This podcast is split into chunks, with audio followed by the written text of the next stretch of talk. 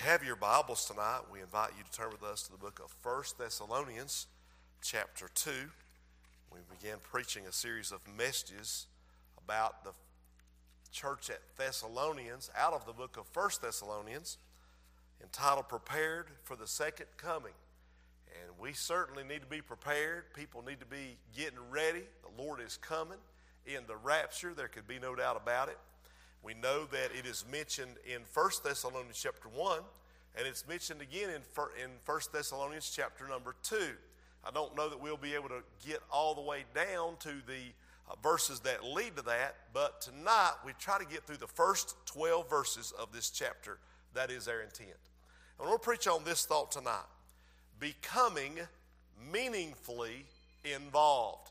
We need to become meaningfully involved. And when you see Paul, we realize, number one, that he's got some gospel actions. Watch his gospel actions in verse 1. For yourselves, brethren, know our entrance in unto you, that it was not in vain.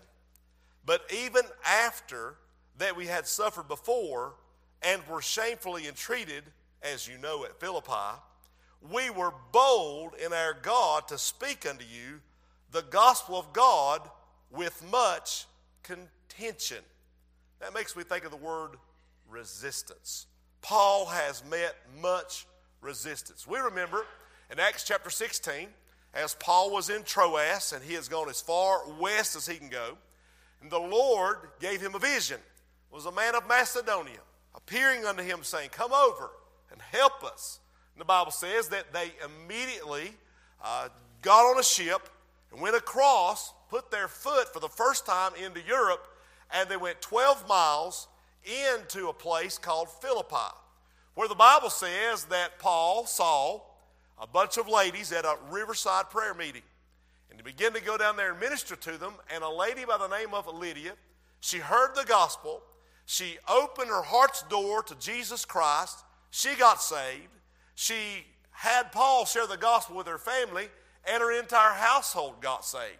And we have the launch of the church at Philippi. And just a little bit later, Paul is walking through the region there. It's a free colony of Rome. And he sees a fortune telling girl. Everywhere he preaches, she's following him around, fortune telling and, and, and saying stuff, you know, really being a distraction.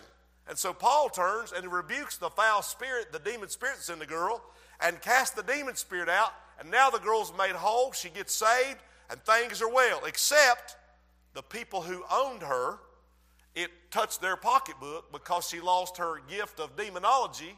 And now they took Paul and Silas and they tortured them, they beat them, they threw them in stocks, locked them up in the inner prison, left them there bleeding and wounded under severe attack. Again, Paul has come to Philippi into the region of Macedonia with much resistance. And there he is in the midnight hour. And what does he do? He begins to sing praises and he begins to pray and seek the face of God. And, and they're not questioning. Silas didn't look over at him and say, Why did we ever come here? This was a wrong move. Why did I ever listen to you? That's not what Silas did. Silas just joined in perfect harmony and they sang and praised God together, amen knowing that God had called them to that place. And what happened? God sent an earthquake that shook the prison, opened the prison doors, and everybody's door was open in the prison, but none of the prisoners ran out. They all stayed still.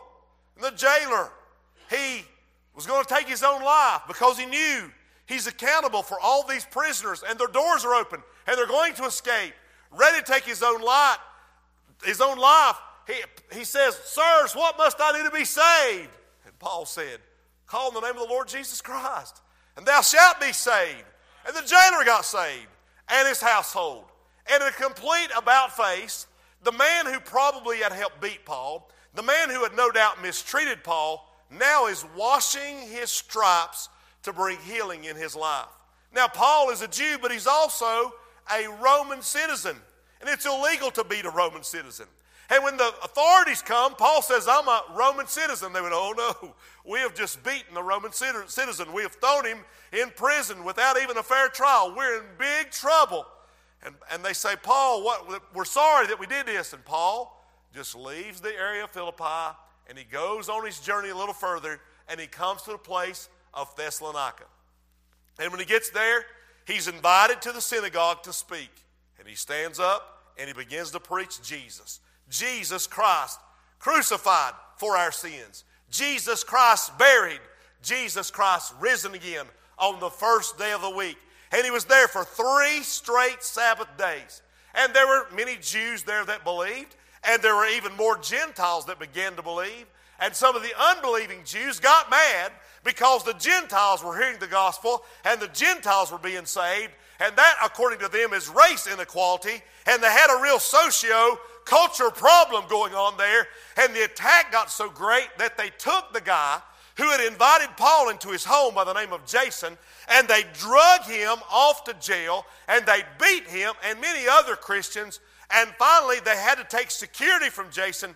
And Paul agreed to go just so things would calm down and the gospel could continue on. I'm talking about a church got started out of the preacher just stopping by for three Sabbath days preaching the gospel. And Paul says again, yourselves, brethren, you know our entrance unto you, that it was not in vain. Oh, I'm thinking of a scripture. In 1 Corinthians chapter 15, and verse number 58, the Bible says, Therefore, my beloved brethren, be ye steadfast, unmovable, always abounding in the work of the Lord. For as much as you know that your labor is not in vain in the Lord. Again, the devil probably tried to come and say, Boy, you waste your time there. There's three Sabbath days wasted. There's, there's a tumult, there, there's chaos, there, there's problems. Oh, Paul says, My labor in the Lord's not in vain. People are getting saved, the church has been established, lives are being changed. Thank God for it, amen. It is some gospel actions. Now, he's met with resistance. He says in verse 2 after we had suffered before, the word suffered speaks about abuse, it speaks about attack, it speaks about aggressiveness. And he says, We were shamefully entreated that means that they were reproached, they were uh, violently spoken of, evil spoken of.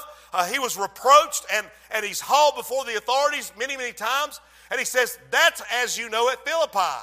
But we were bold in our God to speak unto you the gospel of God with much contention. No matter what, he kept on preaching. So he met resistance, but he had resilience. Now, I'll tell you what, there's been a lot of people down through time that's went through resistance. But the man or the woman who will continue to stand and keep serving God with resilience, you watch how God rewards that servant. You watch how God, honest, you watch how God blesses them and takes them. Look with me what he does. He said, We kept on preaching, verse number three, for our exhortation was not of deceit, nor of uncleanness, nor in guile. This is what he's saying. He said, You know what? My gospel action was to stand before you and preach to you the word of God. And though there was tumult, though there was chaos, though there was attacks, though there were threats, I remained faithful. I stood courageously. Now I'm talking about somebody. Maybe you have uh, launched into a new venture by faith and you didn't see results as soon as you started and you get the question scratching your head saying, maybe I missed it. Maybe I messed up. Maybe I was wrong. Maybe I should have never tried this. But I promise you, I got a verse. I want to read out of the book of Proverbs. Turn back with me to the book of Proverbs, chapter 28. Proverbs 28. The verse, very first verse of this chapter. Proverbs 28, verse number 1. I want you to see this. It took courage for Paul to leave Troas and go across the sea into Macedonia. It took courage for Paul to walk into Philippi and to cast that evil spirit out of that young lady and to be thrown in a jail cell and to sing praises unto God in the midnight hour. It took courage for him to say what he did to the jailer. But every time Paul has stood forward in courage and in faith, God has blessed it. What's this for you that you have a decision to make? You're trying to figure out what to do, praying about it. Maybe you've already done it and the devil's attacking you. Proverbs 28 1. The Bible says, The wicked flee when no man pursueth, but the righteous are as bold as a lion. I'm telling you, Paul was as bold as a lion. He was burdened for the city of Thessalonica, and he's as bold as a lion no matter what they've done to him, no matter what the attack is. And we go back now to our text. We've seen his gospel action, he's got resilience. We see number two, he's got a gracious attitude. He says, Our exhortation was not of deceit, nor of uncleanness, nor in guile. What does that mean? Paul's preaching. He's got motives behind his preaching. Oh, yeah, I knew it. What's his motives? Well, his motives are not with deceit, they're not filled with hypocrisy. He's not preaching a lie, he's not preaching a false doctrine, he's not preaching erroneously. Says it's not of uncleanness. In other words, it's, it's pure what I'm preaching. It, it is not defiled what I'm preaching. I'm preaching you things that are not misleading. I'm preaching you things that are correct. I'm preaching you things that will make an eternal difference. I am not, and I put up quote marks, I am not like Jim Jones leading a mass number of people to their destruction. I'm preaching to you not in guile. That means I'm not preaching out of self gain. You know what I'm saying to you? He's not a phony. I've met a lot of people in my life, many counterfeits, many people that are phony. Paul's preaching, brother, his preaching, his, his motives are not counterfeit. His motives are Godward. His motives are under the call of Almighty God. He said, look with me. In verse number four, there's a word picture here, and it's a word picture of a steward. It's stewardship mentality. What does a steward do? A steward is someone who may work for you, and you give that steward, you entrust them of everything of your household. And that steward, uh, he's got your complete trust. He could cheat you, he could defraud, but listen, let me tell you something that steward, if he's going to do his job, he's got to be found faithful. Paul, God entrusted Paul with the gospel. Look, look what God gave him. He gave him a job. He called him to work for him. Verse 4. But as we were allowed of God to be, tr- to be put in trust with the gospel, even so we speak, not as pleasing men, but God, which trieth our hearts. Hey, Paul works full time for the Lord. Have you figured out yet that you may not just work at the factory where you work or out in the woods where you go or work building on that house? You know what? If you're saved, you're working for the Lord. You're working for Him. And He's entrusted you with the gospel. And what are you doing with the message that He's given you? What are you doing with the Word of God that He has put in your hand? How are you investing it? How are you using it in the lives of other people. The Bible said that He is not doing it to please men. I'm going to tell you something. We could do a lot of things here at Bethel to please men and draw a crowd. I could draw a huge crowd. Don't you think that those ideas don't go through my mind? Hey, we could do this, we could do this, we could do this. But that's pleasing men. Paul was not up to gimmicks. Paul was not up to pleasing men. Paul was pleasing God, who called him, who will try the hearts, who we will stand before and one day give an account for of. Amen. The Lord Jesus Christ has given us a stewardship, a responsibility. Look with me in verse 5. How he ministers in a selfless manner. Look at verse 5. For neither at any time used we flattering words, as you know nor a cloak of covetousness, God is witness. Look at Paul's conduct. Look at the man of God's behavior. Let's see if he's really a God called man. If he's really a God called man, you'll see it in his life. Not just hear what he's preaching, you'll see what he's preaching. He's living what he preaches. He said, I am not using flattering words. What are flattering words? Those are, those are words someone speaks when their heart feels another way. Trying to build somebody up to get what they want out of, of them. Paul said, I'm not using flattering words. I'm not here to, to find someone who's rich and some people who's wealthy. I'm not here to cater to the, what they want. I'm not into flattery. And he says, and I'm not using this as a cloak of covetousness. God is witness. He said, I'm not modifying the message. I am preaching what God called me to preach. And I'm not changing it for anybody. I don't care who you are. And I thank God for that. Amen. So many people nowadays trying to modify and water down God's message.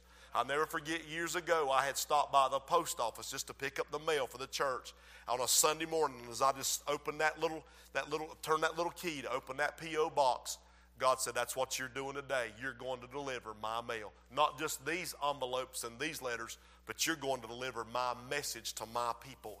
You're speaking as an instrument called from God to go share the message. And it's not popular nowadays to stand and preach, but you know what?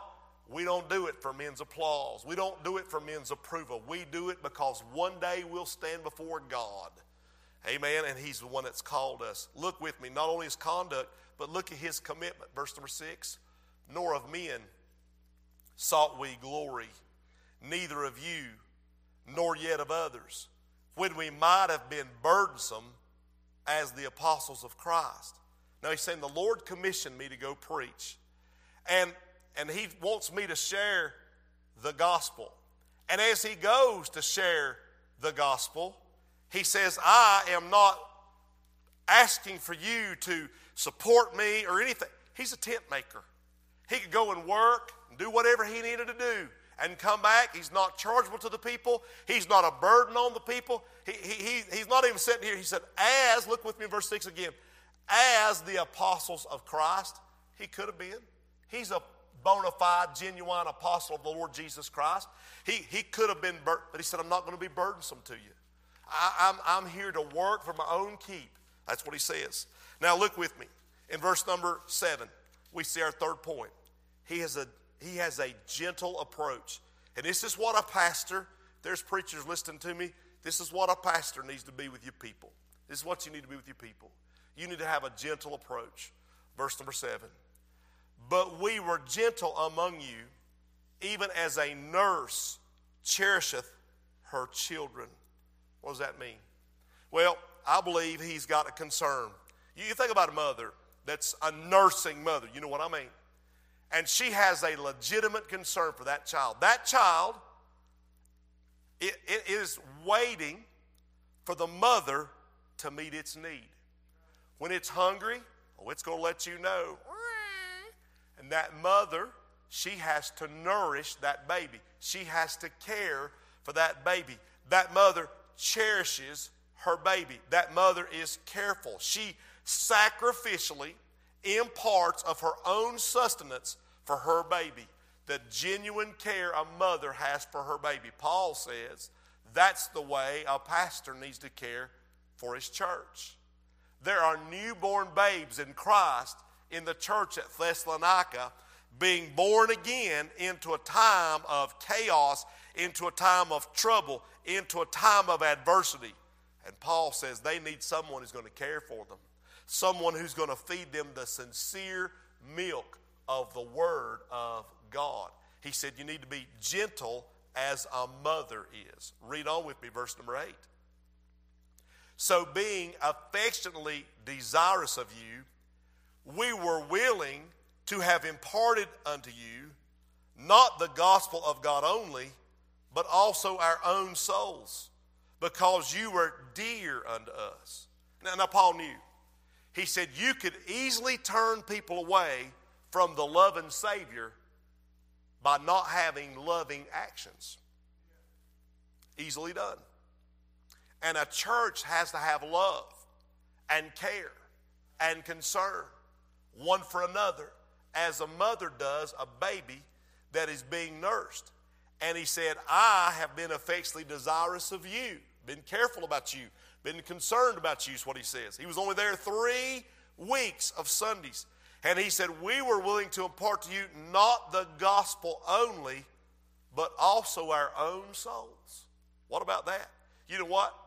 When, when you preach, you're not only preaching the gospel, right? Well, that's all you got to preach you are giving everything you are and God's called you to be to the people you're preaching to. You put everything you can into it.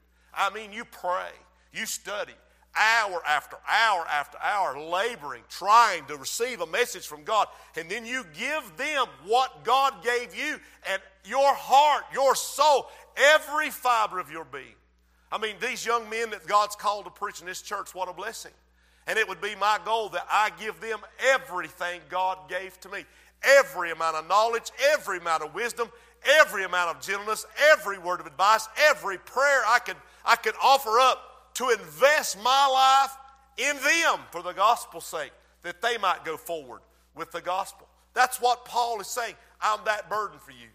I've got, a, I've got a statement here, and I want you to see it. It's in 2 Corinthians chapter 12. 2 Corinthians chapter 12. I have a statement I want you to see. 2 Corinthians chapter 12. Please turn there with me. You see, we're to love people not for what we can get out of them. We're to love people because we want them, we love them, we need them, we want to see their lives bettered. That's why we love people. Somebody leaves, you don't say, well, we're better off. No. You love people and you want people to be a part of the church. You, there's a statement, there's, it's a phrase in verse 14 of 2 Corinthians 12, and I dare say you've probably not got this underlined in your Bible. If you do, I commend you. But if you don't, I'm asking you to underline it right now. There's a statement. Look with me. It's in the middle of the verse. He says, I'm going to read the whole verse. Behold, the third time I am ready to come to you, and I will not be burdensome, burdensome to you. Here's our statement I want you to underline. For I seek not yours, but you. You want to talk about a message? I seek not yours. He said, I'm not looking for your tithe. I'm not looking for your applause. I'm not looking for your glory. I'm not looking for your honor. I'm not looking for your praise. I'm not looking for what you can do. He said, I seek not yours, but you. You see, that's the way God came after you. You think God needs your tithe? He owns the cattle on a thousand hills. What do you have to give him? He doesn't need your tithe. He's not after yours. He wants you. Boy, that's a real thought. And Paul is saying to the church at Thessalonica, Church, I don't want all these gifts and the things you can do and the things you have to offer. I just want you. And I want to invest in you. And I'm, I'm willing to sacrificially give, even of my own life, who I am, what God's causing me, even if I have to lay down my life for you. That's what Paul said he was willing to do. Now I want to go back to 1 Thessalonians. Hearing that statement, we seek not yours, but you. Read again, verse 8.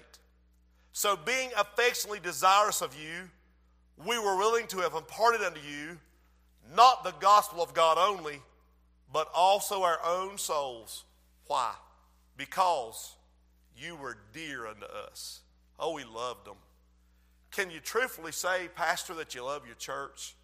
That you love them with every fiber of your being. It's not that you love the paycheck, not that you love the opportunity to get to preach. I'll be honest with you, the preaching part is not my favorite thing to do. My favorite thing is to pray, seek God's face. My, my favorite thing is to see how He answers and what He does. And lifting people up in prayer and seeing God heal them and seeing God encourage them and seeing God bless them. Man, that thrills my soul to see what God does. See their youngins getting saved and see their prayer requests getting answered. I'm telling you, that's what thrills my soul. I, I love to preach, but I love to pray and seek God's face even better. I love to study God's Word. I, I want to give you everything God gives me. I don't just want to get a little message and then go riding off in the wild blue yonder and be done with it. You want to preach the gospel so that lives may be impacted, so that lives may be changed. We want to be meaningfully involved in one another's lives in the ministry. Look with me in verse number 9. For you remember, brethren, our labor and travail, for laboring night and day. Well, just stop there.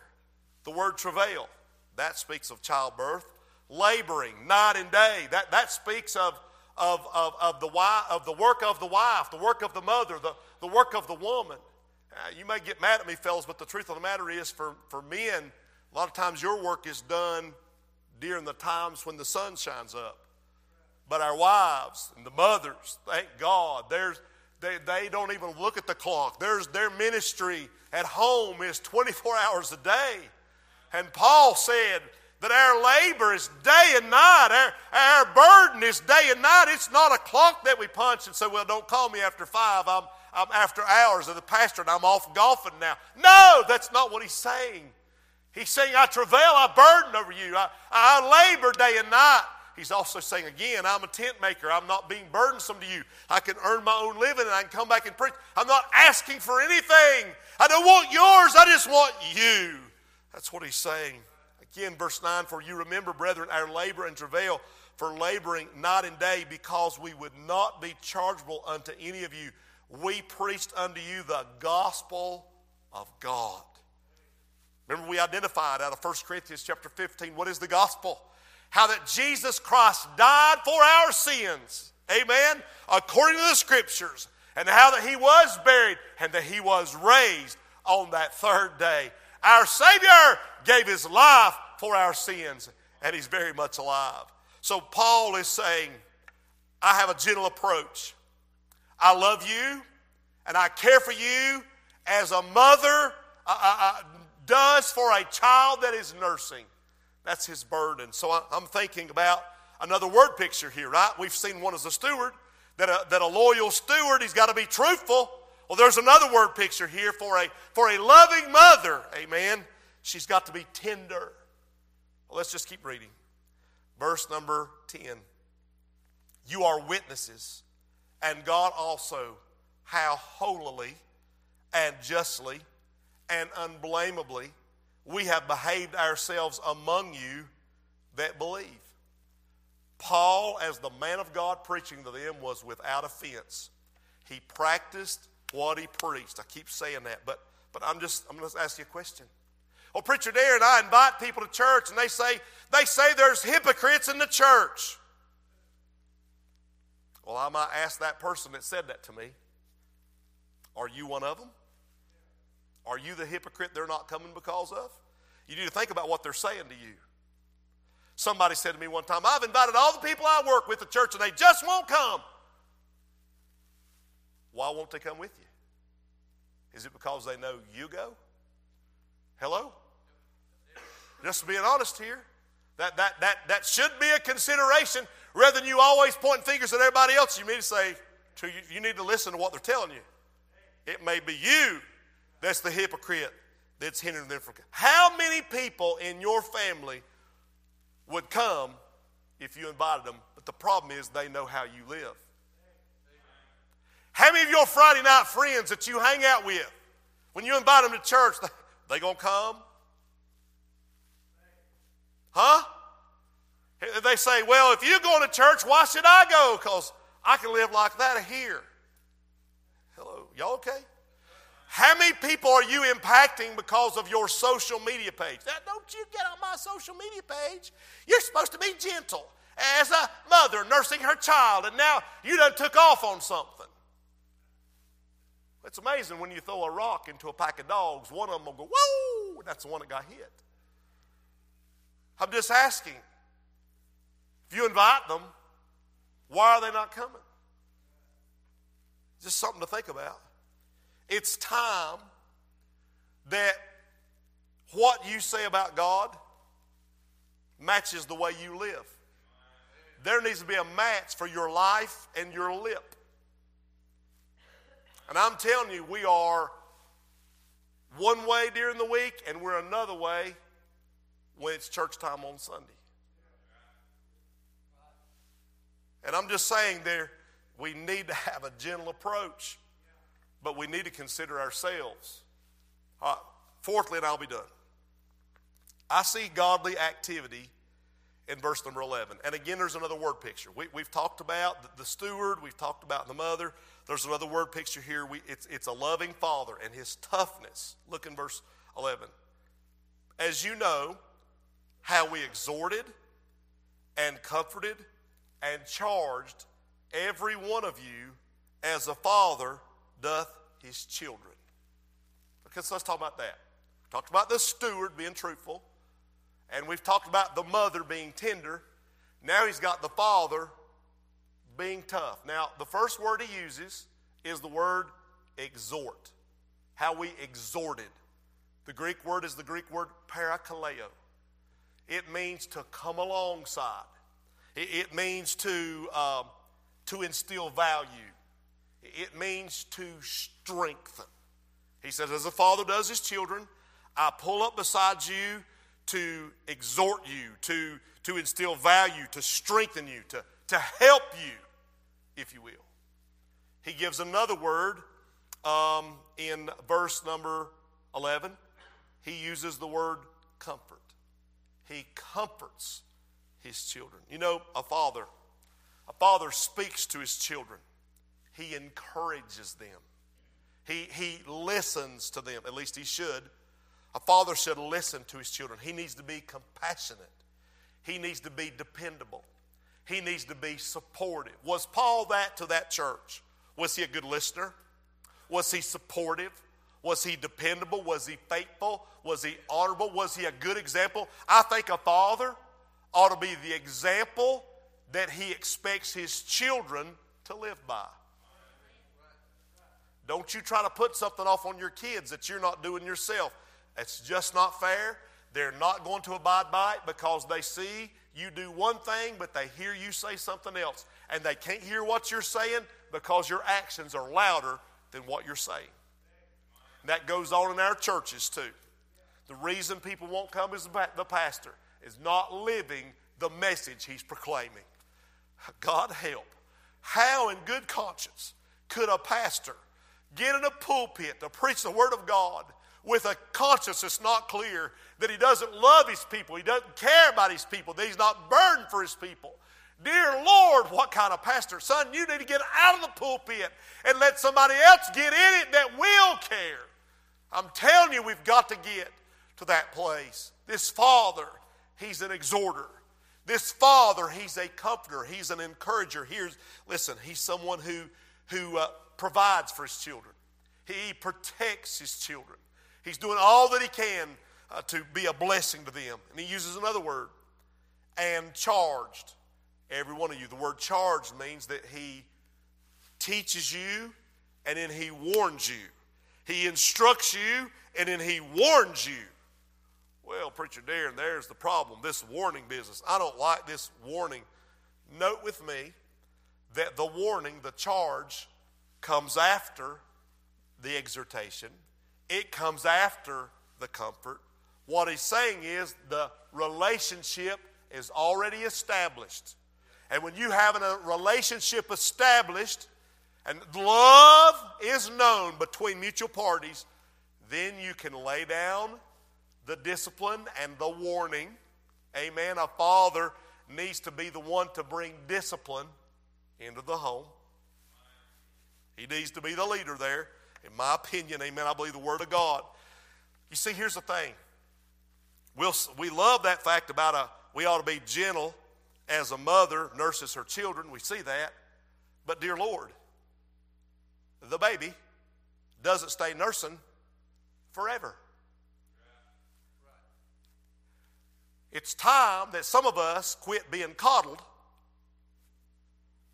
and we get faithful and we get challenged to be faithful. We get encouraged to be faithful and we get warned what it's like, what's going to happen if we're not faithful. Amen? And a father, he does that. Verse 12, and I'll quit. Why? Why? Why the father that exhorts, comforts, and charges his family? That you would walk worthy of God, who hath called you unto his kingdom and glory. God wants you to be his children. And he wants you to be his children not just in the church. Oh, it's important that you come to church. But he wants you to be his children out there in the marketplace and in the, and in the culture in which you and I live. He wants you to be his children, that you would walk worthy of God. Boy, I'm unworthy. But he saw enough in me to lay down his life. I know the Olympics are on right now, and I thought about, I was reading, in 1992 in Barcelona, there was a young man that was running, I believe it was the 400 meters. And as he was running for Great Britain, he pulled his hamstring and he pulled up lame and he tried to limp, but finally he got to where he couldn't even move, and everybody else went right by him, and the cameras went by. And then when they showed the finish of the race, they went back to that guy. And there he was. Still, he was just, he was determined he was going to finish. And the unthinkable happened. Somebody jumped out of the stands. And he ran across the track and he put his arm around the boy and he helped the boy go all the way to the finish line. And the cameras, I couldn't believe they allowed And the cameras went to where he was. Turns out it was his father. You see, it's what a father does. When his children pull up lame and they can't finish because ever what happened, man, they'll put a loving arm around them and they'll encourage them and they'll help them to get to the finish line. Youngins, that's what we need as a pastor. That's what we need as a brother and as a sister. That's what we need. We need to be meaningfully involved in one another's life, to put our arm around each other, to say, I'm praying for you. We can make it. Let's go together. I saw another runner one time as they were running pull up lame, and the one behind them stopped and saw him trip, stopped, picked him up, and gave up winning for themselves, and they crossed the finish line together. Youngins, that's what it's about loving one another, becoming involved in one another's lives. And Paul, Apostle Paul, was involved, though he only preached there three Sabbaths, or three, three, uh, uh, three, yeah, three Sabbaths. Though he was now removed to Athens, and he's in Corinth as he writes this letter, he has such a burden for them still. He's praying for them. On your prayer list, do you pray for your church? Or you just assume it's always going to be here? Honey, I'm telling you, it's a privilege to have a place where we can come and worship. It's a privilege where we have a place that's set aside where we can hear the gospel. A privilege for a place that's set aside where we can come in here and say, Well, glory to God. Bless his holy name. He's been good to me. Hey, the world get away from the world's distractions and get in the house of God and praise Him and serve Him and love Him and honor Him and glorify Him and magnify His holy name. We ought to be thankful and we ought to become meaningfully involved in what God is doing. Father, I thank you tonight for the Word of God and for the challenge of this text. Lord, as we look at First Thessalonians, we're thinking about being prepared for the second coming. And this church at Thessalonica is a church that's prepared. They're becoming involved in one another's lives. They're involved in witnessing and, and seeing lives changed in the city in which they live. God, they were not lazy. God, they were living in a time of great adversity. Lord, they were working and you blessed the labor of their love. God, I pray you, you touch Bethel. And God, you'd help our sister churches. That God, we'd become meaningfully involved in the ministry at this church and in one another's lives. God, not to be putting our nose in other people's business, but God, to be a blessing and to be praying and seeking your face. Lord, we love you now, and we thank you for this opportunity in Jesus' name. And all God's people say, Amen.